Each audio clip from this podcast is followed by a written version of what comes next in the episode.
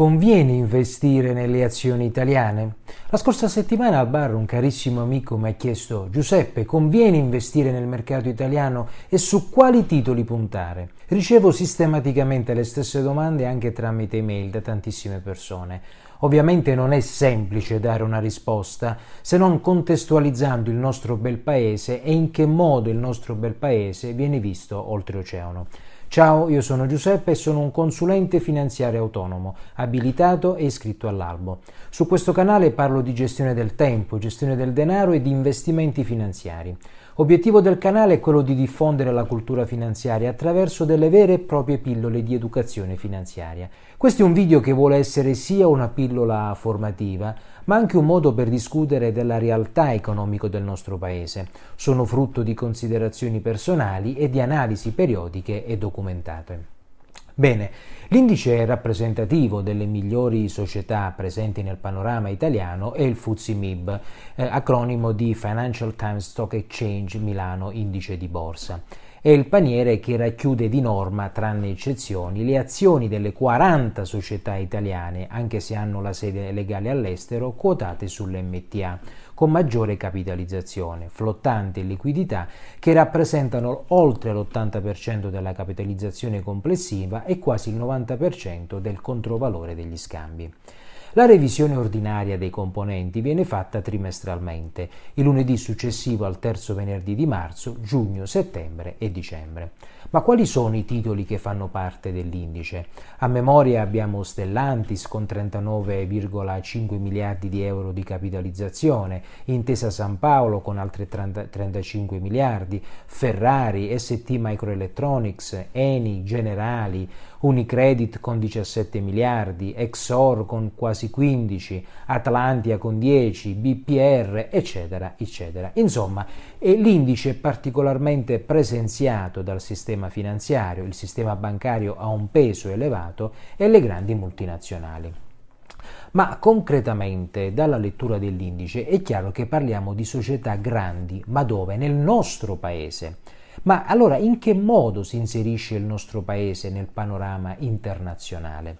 Leggiamo per esempio la composizione dell'ETF MSCI World UCITS ETF ad agosto del 2021, metto l'immagine, ovvero l'indice eh, All Country World Index che replica i titoli azionari a grande e media capitalizzazione dei 23 mercati sviluppati e dei 27 mercati emergenti a livello globale. Come potete vedere leggendo la composizione dell'ETF, ripartizione per paese, l'Italia occupa un peso a dir poco irrisorio, parliamo dello 0,60%, rispetto agli Stati Uniti che occupano un peso del 60%. Beh, in poche parole siamo soltanto un gradino avanti al Brasile.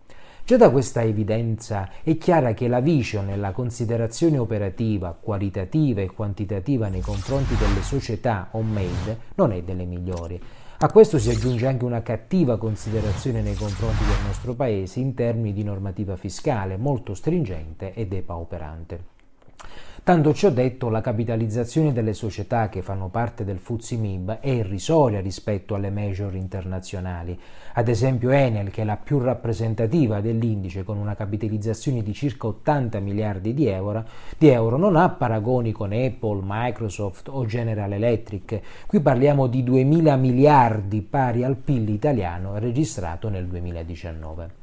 Alla capitalizzazione, se aggiungiamo un modello di business consolidato e lungimirante, unitamente ad un management forte e stabile, e ovviamente un business molto, un vantaggio competitivo, ovviamente non ci sono paragoni. Nel lungo periodo il rendimento atteso da questi titoli ovviamente non ha paragoni. Nel solo 2021 io personalmente con Apple ho registrato un più 21%. Ovviamente per te che stai ascoltando non ti sto raccomandando di investire in Apple. Il percorso di costruzione del portafoglio in termini di rischio e rendimento deve essere fatto seriamente. Avversione al rischio, obiettivi, orizzonti temporali. Ecco che non devi fare l'errore di ascoltare passivamente solo perché su YouTube c'è qualcuno che ne sta parlando. Non bisogna eludere le basi della finanza personale. Quindi, volendo rispondere alla domanda del mio caro amico, la risposta è ni. Io personalmente non investo nel mercato italiano perché non ci sono business degni di questo nome, lungimirante e in grado di creare valore. Sono pochissimi i titoli italiani che valuto, però è anche vero che questo è un bias cognitivo perché noi non pensiamo che ci possano essere investimenti eh, fruttiferi nel lungo periodo e soprattutto fuori dal nostro paese. E tu che tipologia di investitore sei? Investi nel mercato italiano e su quali azioni ti stai in qualche modo concentrando? Fammelo sapere nei commenti e se preferisci che possa io fare un, un titolo ad hoc per la valutazione dei titoli, fammelo sapere eh, su, nei commenti, lo faccio volentieri.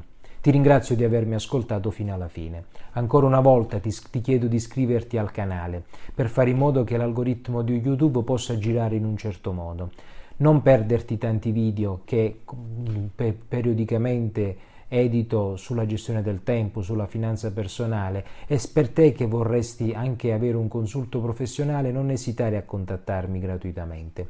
Ti auguro quindi di diventare sempre più un investitore consapevole, partendo dalla gestione del tuo tempo, perché non puoi pensare di fare gli investimenti se non sai gestire il denaro. Non puoi gestire il denaro se non sai come gestire il tempo. Tutte queste attività ovviamente non le puoi fare se non ti assumi la responsabilità della tua vita. Quindi investi concretamente e correttamente senza eludere le basi della finanza personale. E alla tua fortuna e al tuo futuro. Alla prossima!